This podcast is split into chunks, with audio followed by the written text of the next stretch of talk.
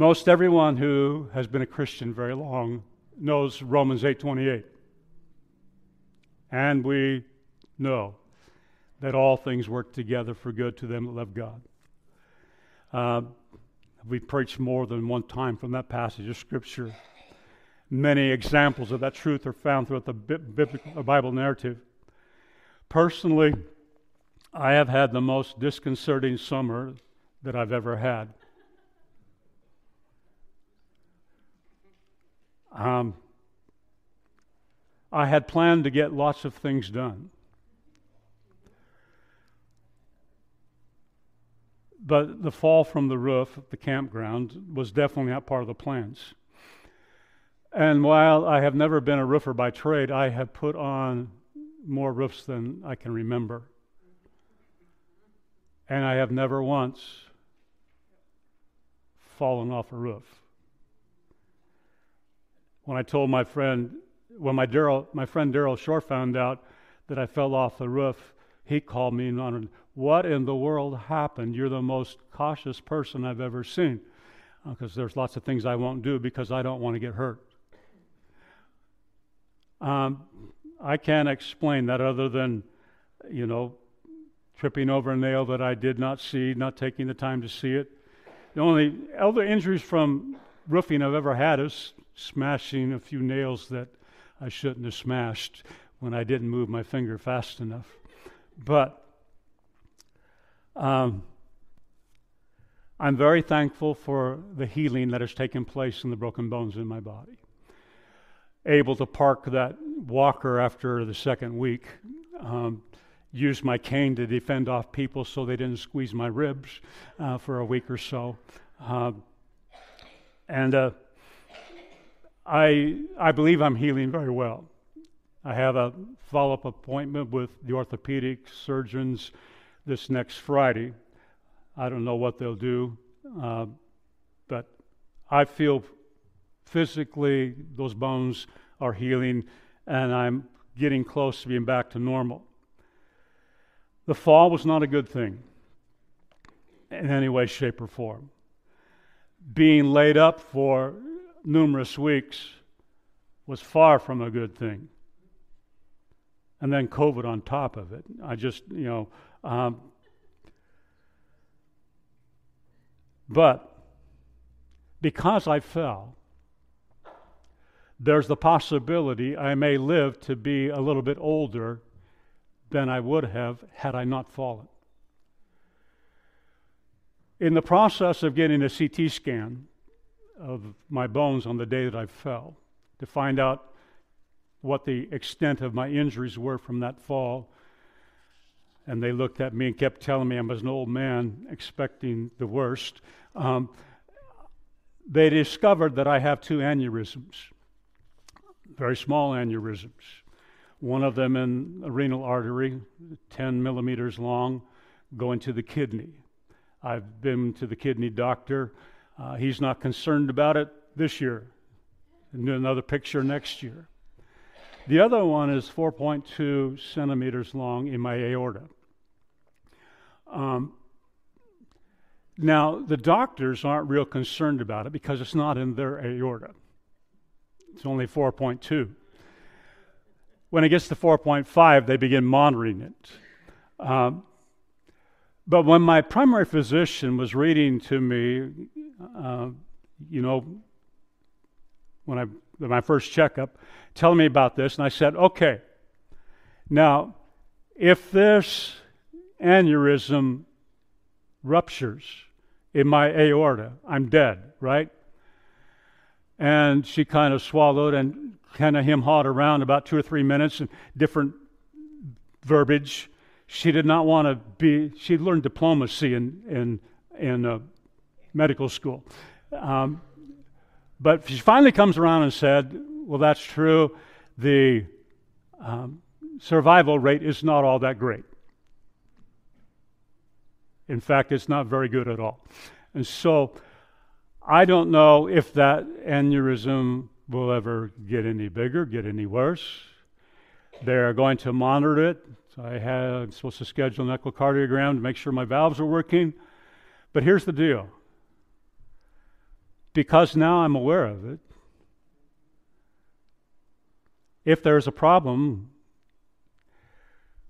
I think they'll find it. I hope they'll find it before it ruptures and I'm bleeding out and not knowing what was going on. Um, we know that all things work together for good to them of God.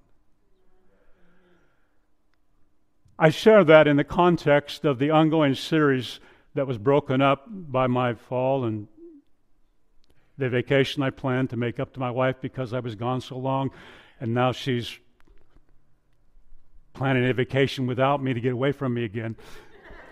so, um, we are in the third chapter of Genesis.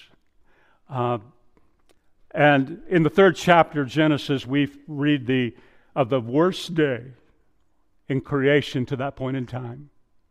The very worst day. Because it was the day that the serpent deceived the woman. She partook of the fruit of the tree of the knowledge of good and evil, and then handed it to her husband, and he made the decision to eat the fruit as well. Sin entered the paradise garden. Death and pain became part of this world. The serpent was cursed, Satan was cursed. Adam and Eve, there was curse put upon them in judgment, and death came to them. The body that God had created from the dust was now cursed to go back to the dust. But in the midst of all of that judgment, and the terrible consequences, God, in His grace, promised redemption. God promised to Eve that one day, seed from you, from a woman, is going to crush the head of the serpent things are going to be turned around. God killed an animal, the first death in the garden, physical death. God killed an animal and made clothes of skins for man and woman. And in the process, declaring to them and to us for all time, without the shedding of blood, there's no forgiveness of sin. What he did in making clothes for them was a picture of the Savior that he promised to the woman. Last time we were together, and I shared with you three weeks ago, excuse me, uh, we looked at the judgment pronounced upon Adam because he obeyed his wife instead of obeying God and ate the fruit. We went on our thinking to talk about these kinds of things. We went on to see how Jesus redeemed us from the curse by becoming a curse for us. Jesus redeemed us from the curse, was put upon man and woman by becoming a curse for us. That means, number one, all of our sins can be forgiven. All of our sins can be forgiven. I don't know about you. But that amazes me. And I'm so thankful for it. Because now my sins no longer have control over me. My past no longer dictates my future. The writer of Hebrews tells us when Jesus died on the cross, he shed, he shed his blood and took that blood into the holies of holies of heaven and offered the last sacrifice ever needed in order for God to be able to forgive sins. When we put our faith in Jesus and the finished work of the cross, His blood cleanses us from all sin and all unrighteousness. And then, secondly, we ended the message by talking about the fact Jesus has redeemed all my pain. Jesus has redeemed all my pain.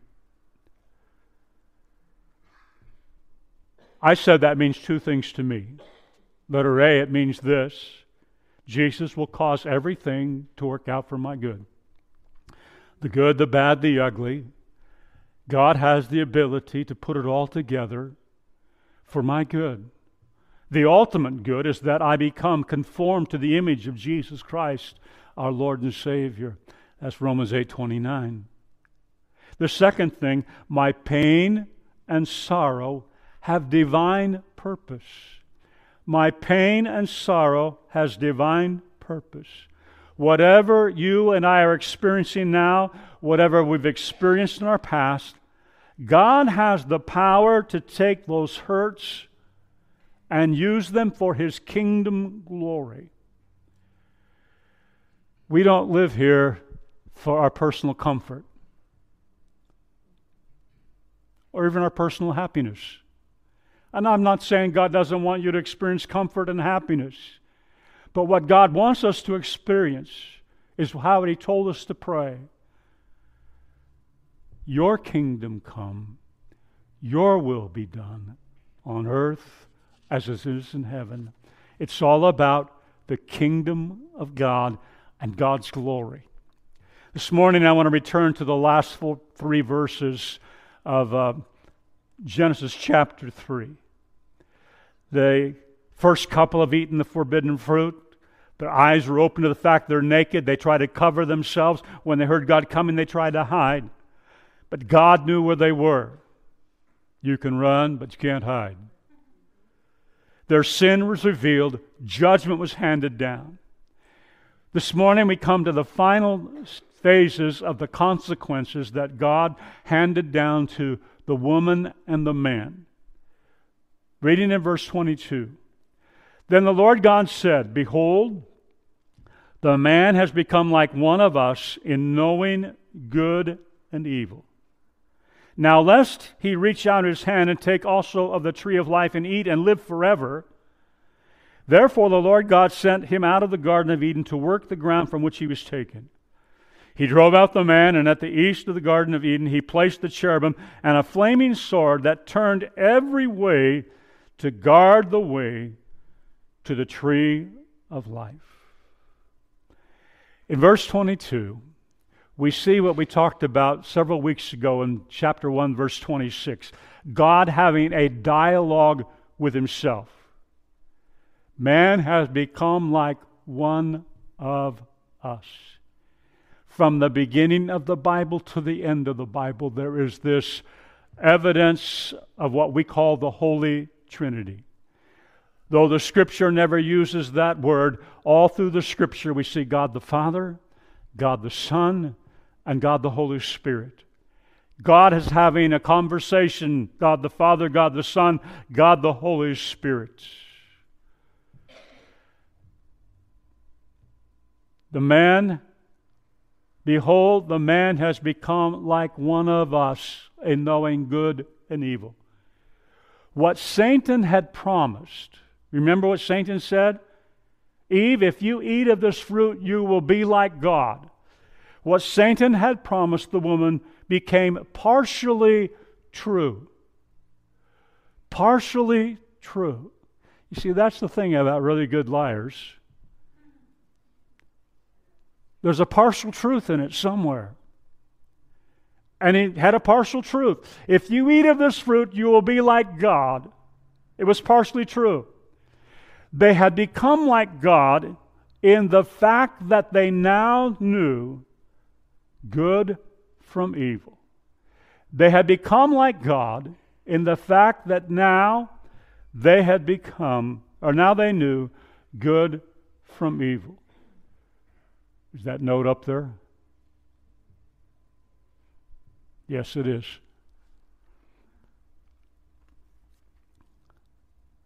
Before the act of disobedience, they lived in a state of innocence, of total openness and vulnerability between themselves and between God. But now their eyes were open to a whole other side of things. Now they knew good and evil. Their likeness to God did not lead to glory, but rather to shame and disgrace. If you eat of this fruit, you be like God. Well, they were to the point that they now know good and evil. But now, instead of feeling powerful, now they felt shame and disgrace. What was the first thing that uh, the scripture says happened after they ate the fruit. They saw that they were naked and they tried to cover themselves. And when God came, they hid. Shame and disgrace. Adam and Eve thought moral autonomy would make them like God. Moral autonomy, what's that, Pastor? That is, I'm going to make my own decisions. I'm the captain of my own ship. I determine my own destiny. I don't have to answer to anyone. That was what was projected to them. You'll be as God. You won't need God. You'll be independent. That is the ongoing temptation of every human being who's ever been born. Remember several weeks ago when we talked about this, I quoted some words that Paul Anka wrote for Frank Sinatra to sing. And it was a song that became very popular, uh, set a record in Britain for a number of weeks as being number one on the charts. And way down in the song, he said, I planned each charted course, each careful step along the byway. And more, much more than this, I did it Yes, there were times, I'm sure you knew, when I bit off more than I could chew. But through it all, when there was doubt, I ate it up and I spit it out. I faced it all, I stood tall and did it. The eighth and final stanza For what is a man? What has he got? If not himself, then he is not. To say the things he truly feels and not the words of one who kneels. The record shows I took the blows and did it my way. Yes, it was my way. God, in His love, grace, He created us with a free will to make a lot of choices. To make a lot of choices. And I could take you to numerous scriptures that where God commands us to make a choice. Choose this day. Choose this day. There's choices. But never forget this God always has the last word. God always has the last word. He is sovereign over everything and everyone. Henri Blocher writes in regards to man thinking he's, he's totally in charge of his own life.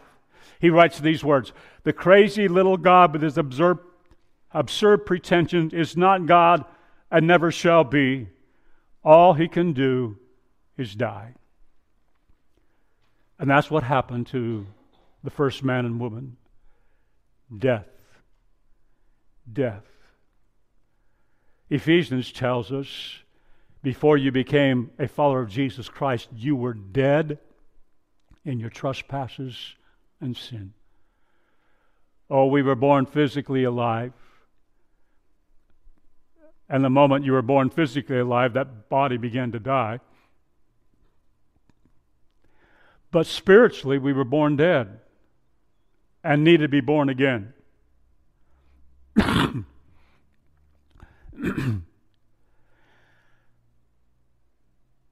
Back to verse 22. Then the Lord God said, Behold, the man has become like one of us in knowing good and evil. Now let us, he reach out his hand and take also the tree of life and live forever. Did you notice? He stops mid sentence. God doesn't finish that sentence. There's that line in my Bible. And live forever. In fact, that's probably not even a complete sentence. It was a long time since I took English and had diagram sentences. Didn't you hate that?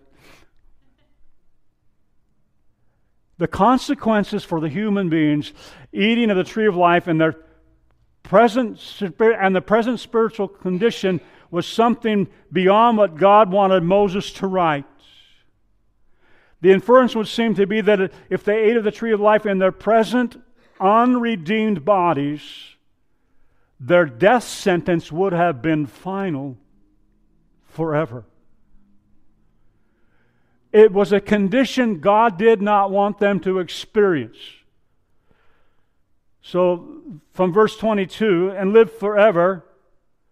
Therefore, the Lord God sent him out from the Garden of Eden to work the ground from which he was taken. Did you notice the transition, 22 to 23? God was speaking, and now Moses is speaking. Therefore, God sent him out from the Garden of Eden to work the ground from which he was taken. Verse 24 He drove out the man, and at the east of the Garden of Eden, he placed the cherubim and a flaming sword that turned every way to guard the way to the tree of life. God exiled Adam and Eve from the Garden of Eden. They were expelled, they were cast out. Notice the verb in verse 24. He drove out the man. They had made a choice to act independently of God's commands. And that sin got them expelled from the garden where they had been in complete dominion over everything in that garden.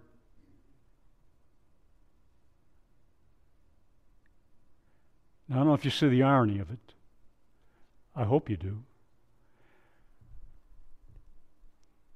To be in charge of their own life, they lost all the authority that they had while they were in partnership with God.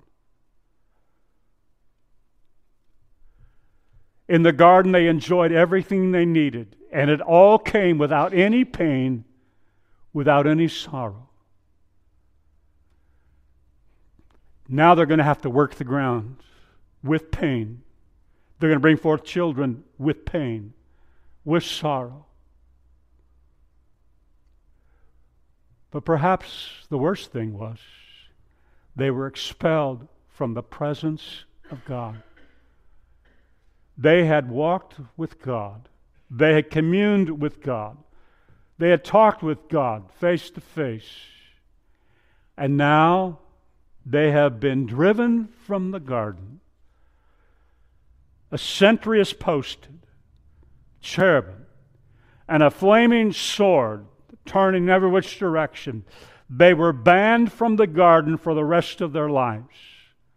The man created to rule that garden was now locked out of that garden. And once you see, the flaming sword represents God's justice and His holiness. God's justice and His holiness. It's not the only place in the Scripture we see the flaming sword referred to. You, I put a couple of uh, there's there's more than these, but Jeremiah 47 6 and the whole chapter of Ezekiel 21 is about the flaming sword of God's justice and holiness.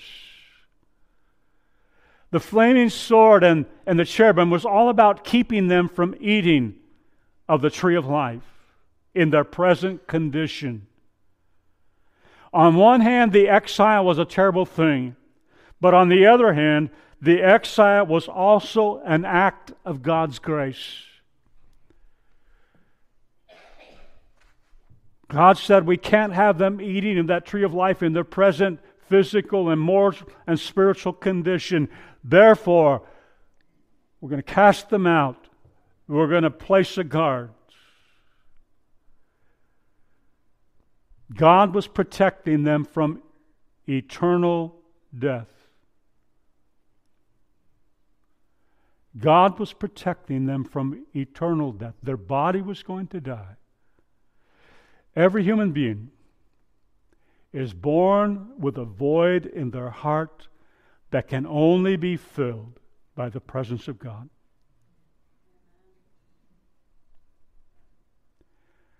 Most people living around us do not realize that that that's what they're looking for. But there are millions of people in this just this state today out looking for something. They're involved in some activity, in some pursuit, trying to fill a longing deep in their heart. And it might work for today. But next weekend they'll need to do it again. And on and on it goes. Adam and Eve had lived in the presence of God. They had breathed air in the presence of God. But now they're on the outside.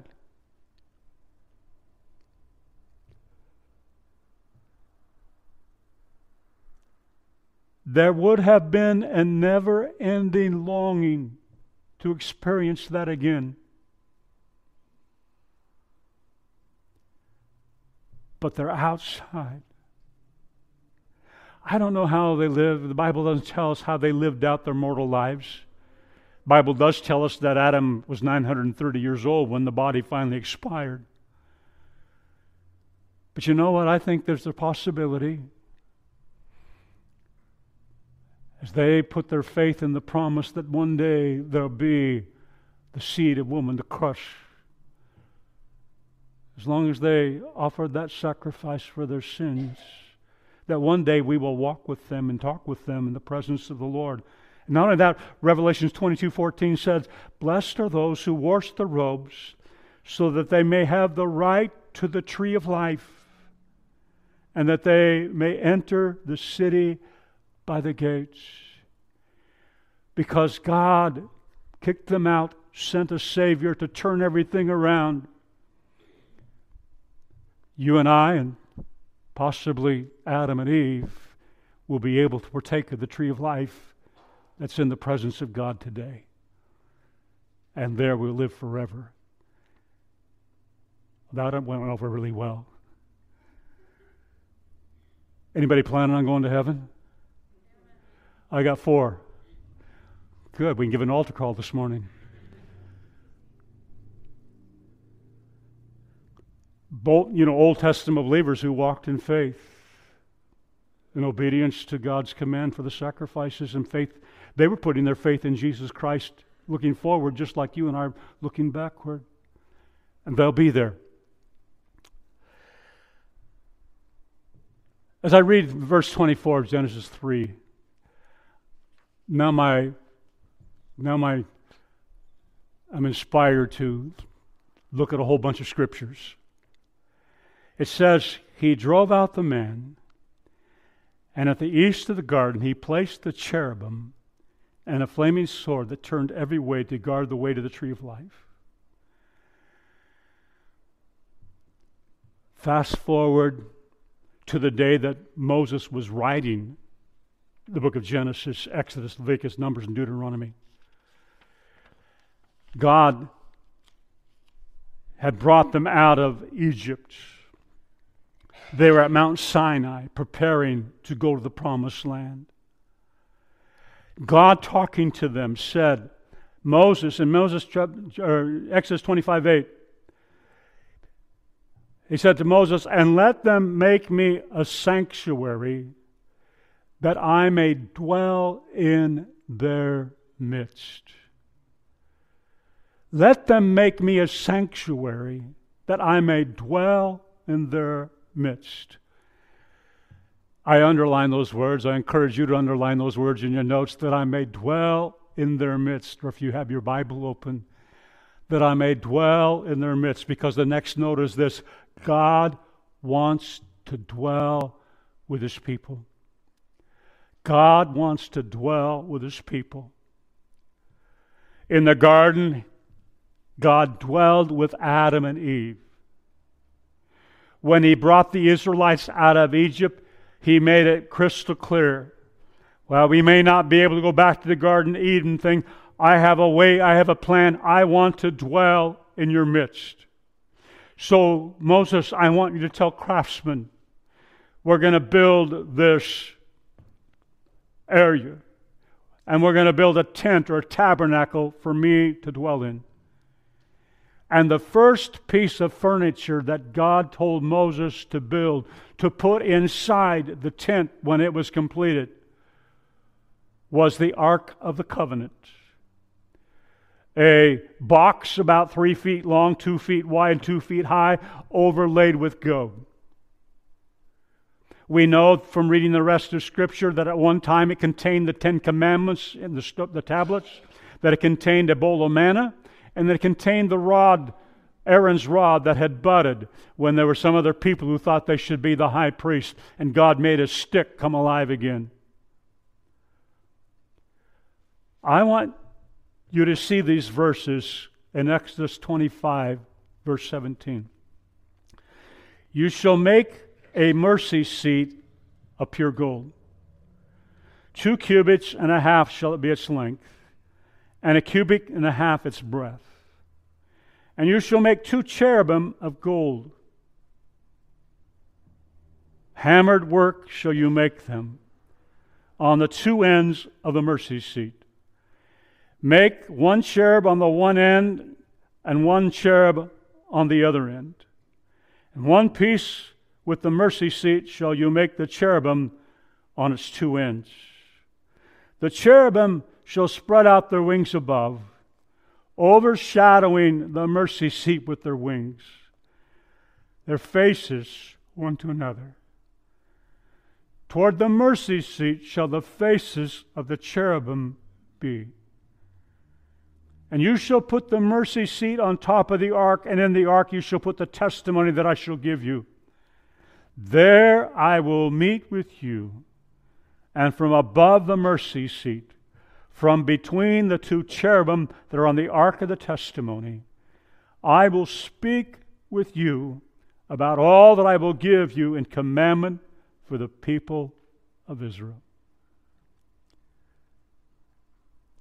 The tent, the sanctuary, contain two distinct chambers or rooms. There was a holy place where you would come in, and by the way, you had to come in from the east. I'm just, if you remember Genesis 23 24, they were pushed out the eastern part of the garden. Cherubim were put in place. The holy place, you come in, there's a table of showbread, the golden candlestick, the altar of incense. Then there was the Holy of Holies, veiled off by a special veil, a special curtain. And inside the Holy of Holies is where the Ark of the Covenant was. Look at verse 31 of Exodus 26. Talking about the veil in the front of the Holy of Holies. You shall make a veil of blue and purple and scarlet yarns of fine twined linen. It shall be made with cherubim skillfully worked into it. When the high priest approached the veil to go into the presence of God,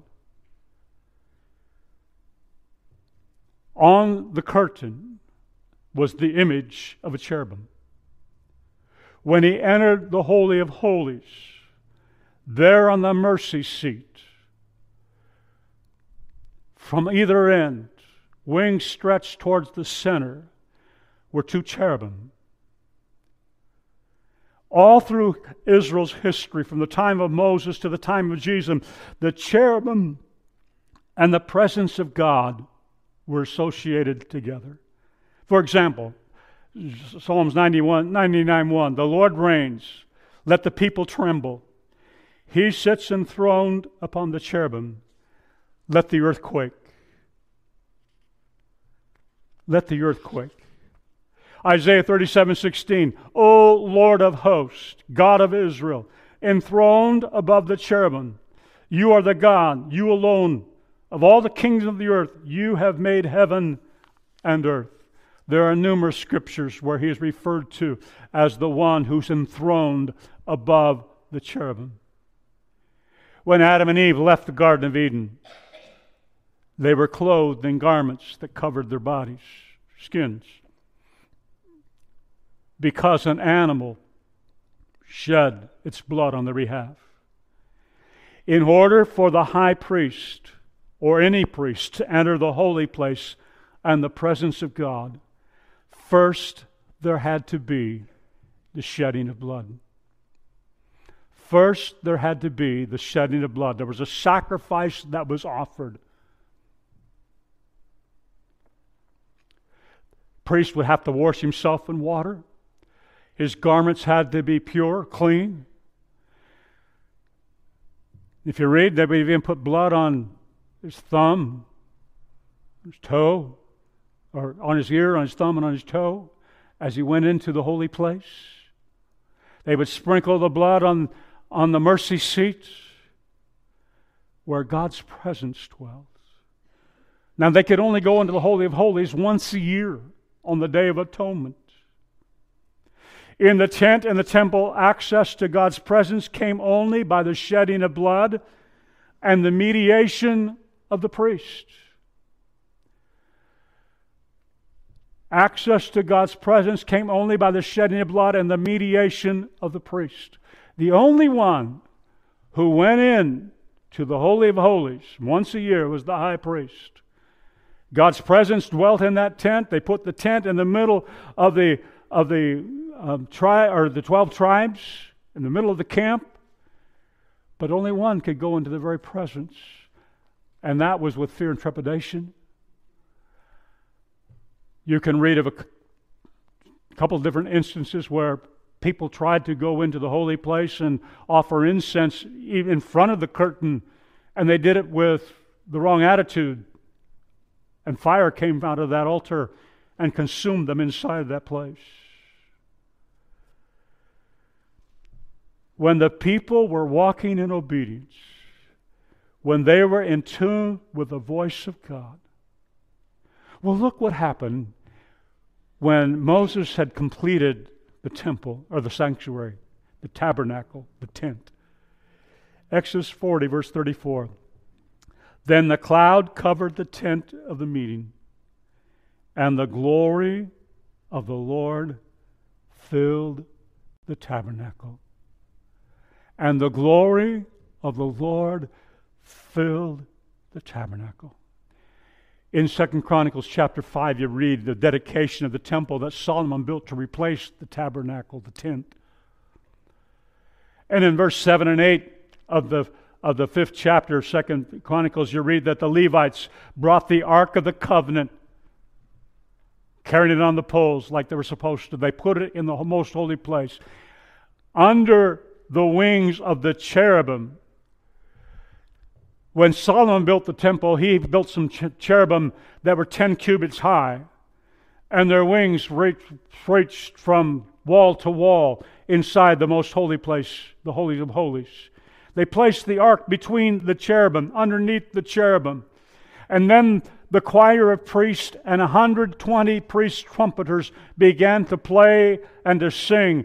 Second Chronicles 5:13 For he's good, for his steadfast love endures forever the house. The house of the Lord was filled with a cloud so that the priest could not stand to minister before the cloud, for the glory of the Lord filled the house. The glory of the Lord filled the house. God wants to dwell with his people. Number two, everything about the tabernacle the temple system pointed to Jesus. Everything about the tabernacle, the sacrifices, it all pointed to Jesus. John 1 14. And the Word became flesh and dwelt among us. And we have seen his glory, glory as of the only Son from the Father, full of grace and truth. I want to read that from the Amplified Bible. I put it in your notes. The Amplified Bible just gives you all kinds of different options for um, interpreting or translating a word. And the Word, which is Christ, became flesh, human, incarnate, and tabernacled. I love that. Tabernacled, fixed his tent of flesh, lived a while among us and we actually saw his glory, his honor, his majesty, such glory as an only begotten Son receives from his Father, full of grace, favor, loving kindness, and truth. In John chapter 2, we read the story of Jesus cleansing the temple in Jerusalem. You know, driving out the money changers and those people who were selling trinkets and sacrifices. And the religious authorities of the day came to him and said, By what authority do you do these things? In other words, just who do you think you are? And in John 2:19 he said, Jesus answered them, Destroy this temple, and in three days I will raise it up. The Jews then said, It has taken 46 years to build this temple, and you'll raise it up in three days. But he was speaking about the temple of his body. Jesus saw his body as the temple and his resurrection as the proof of his authority. And just in case you need proof that Jesus is the temple, Revelation chapter 21, verse 22. And I saw no temple in the city. What city? The new city, New Jerusalem. For its temple is the Lord God, the Almighty, and the Lamb. The temple is the Lord God, the Almighty, and the Lamb. During his last week of ministry before the cross, Jesus spent time every day in the temple courts in Jerusalem. On Friday of that week, the religious leaders, the ones who had been entrusted with the keeping of the temple that had been built on that Temple Mount, they made sure that Jesus was put to death. And they did it in the name of preserving their temple and their liturgy and their traditions. But here's the issue for 400 years. There had not been a word come from that temple, from God. For 400 years, there had not been a prophet speaking about the presence of God. Then God sent John the Baptist. Herod executed him. God sent his son and the people he sent him to crucified him. God tabernacled amongst them, and they did not see it. Remember on the way to Jerusalem on Palm Sunday, Jesus wept and made the declaration, Oh, Jerusalem, you have not seen, you did not understand the day of visitation and how bad it's going to be for you.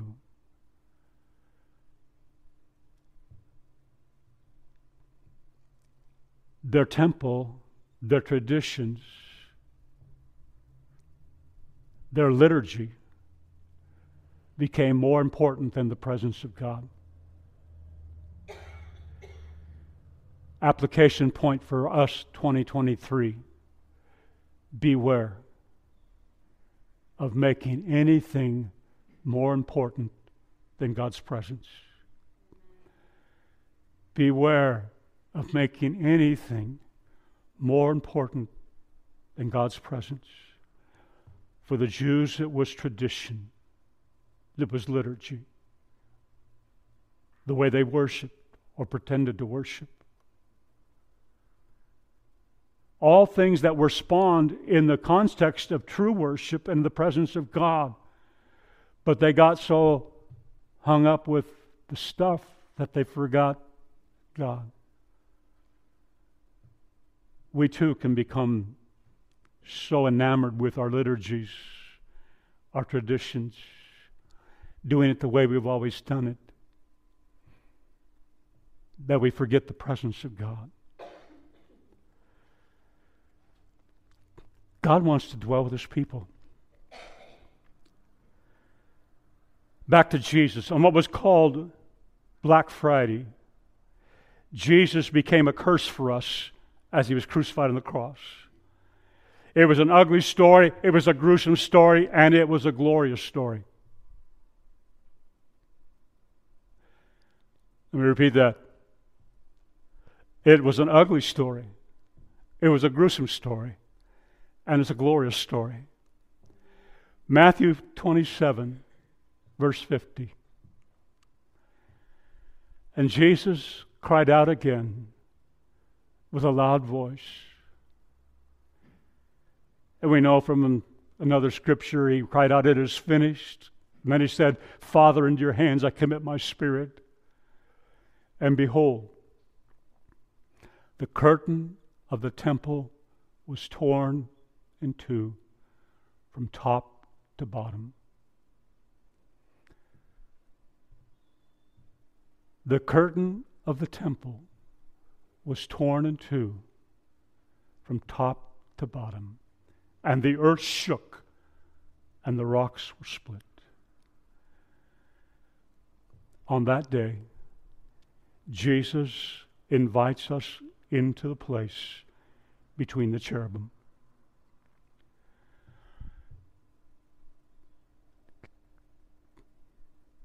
Jesus invites us into the place between the cherubim where he's enthroned. By his death and his resurrection, Jesus removed the barriers that kept us from dwelling in his presence.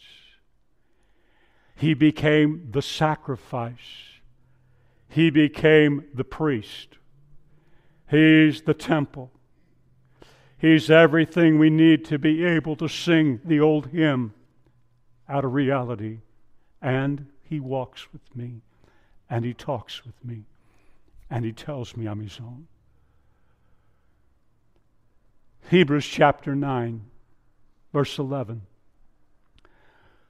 When Christ appeared as a high priest of the good things that have come, then through the greater and more perfect tent, not made with hands, that is not of this creation. He entered once for all into the holy place, not by the means of blood of goats and calves, but by the means of his own blood, thus securing an eternal redemption. Back in chapter 6 of Hebrews, verse 19. We have this as a sure and steadfast anchor of the soul, a hope that enters into the inner place behind the curtain, where Jesus has gone as a forerunner on our behalf, having become a high priest forever after the order of Melchizedek. Back in chapter 4, verse 16 of Hebrews, let us then with confidence draw near to the throne of grace that we may receive mercy and find grace to help in time of need. Because of sin, Adam and Eve were driven from the garden. God must judge sin. I know that's not a popular, but it's truth. God must judge sin. Sin separates us from God. But because we could not atone for our own sin, it was impossible, God has provided the atonement so that He can draw us unto Himself. God provided the atonement, the price for our sin, so that He would not have to drive us away, but instead He could draw us unto Himself. Adam and Eve were exiled from the garden and the tree of life so they would not have to experience eternal death in their unredeemed state.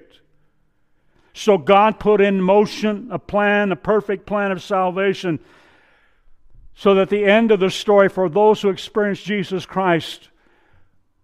But what's the end going to look like? I'm glad you asked. Revelation 21, verse 2. And I saw the holy city, New Jerusalem, coming down out of heaven from God, prepared as a bride adorned for her husband. And I heard a loud voice from the throne saying, Behold, the dwelling place of God is with men. He will dwell with them, they will be his people, and God himself will be with them as their God. I said, God wants to dwell with his people. Verse 22 of chapter 21 says this And I saw no temple in the city, for its temple is the Lord God, the Almighty, the Lamb. And the city has no need of sun or moon to shine in it, for the glory of God gives it light, and its lamp is the Lamb. Going to chapter 22, verse 1. Then the angel showed me the river of the water of life, bright as crystal, flowing from the throne of God and the Lamb through the middle of the street of the city. Also on either side of the river, the tree of life with its 12 kinds of fruit, yielding its fruit each month. The leaves of the trees were the heat for the healing of the nations. No longer will there be anything accursed, but the throne of God and the Lamb will be in it, and his servants will worship him. They will see his face, and his name will be on their foreheads. Night will be no more. They will need no light or lamp or sun, for the Lord God will be their light, and they will reign forever and ever. Jesus lived, Jesus died, Jesus is coming back again. Oh, I forgot, he rose from the grave, and he's coming back again.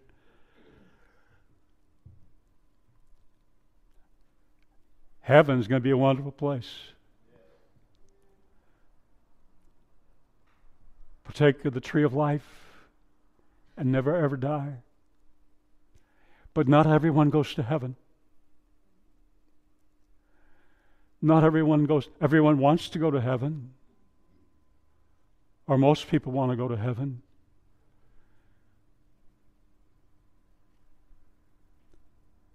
Jesus said to the disciples in John 14, 6, On the way, the truth, and the life. No one comes to the Father except through me. Romans 10 9 and 10.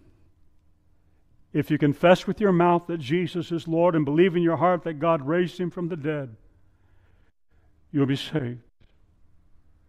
For with the heart one believes and is justified, with the mouth one confesses and is saved.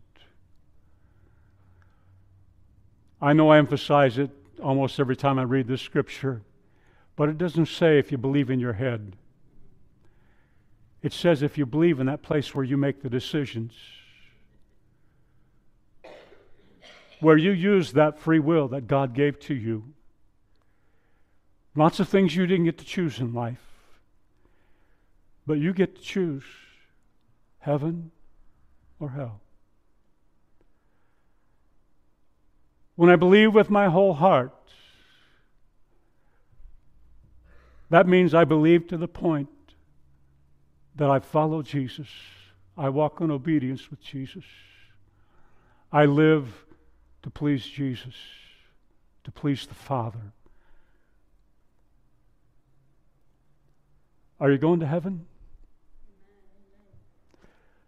Is Jesus the Lord of your life? It begins with a prayer. But that prayer has to be a commitment that I will follow you. You will be the Lord of my life.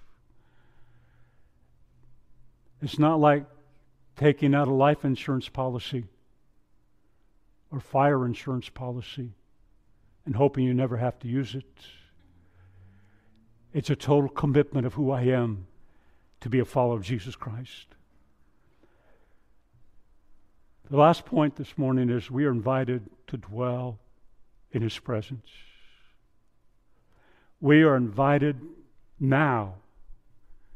It's going to be wonderful when we get there. I mean, God will dwell among us and we will see Him as He is, and we will be like He is.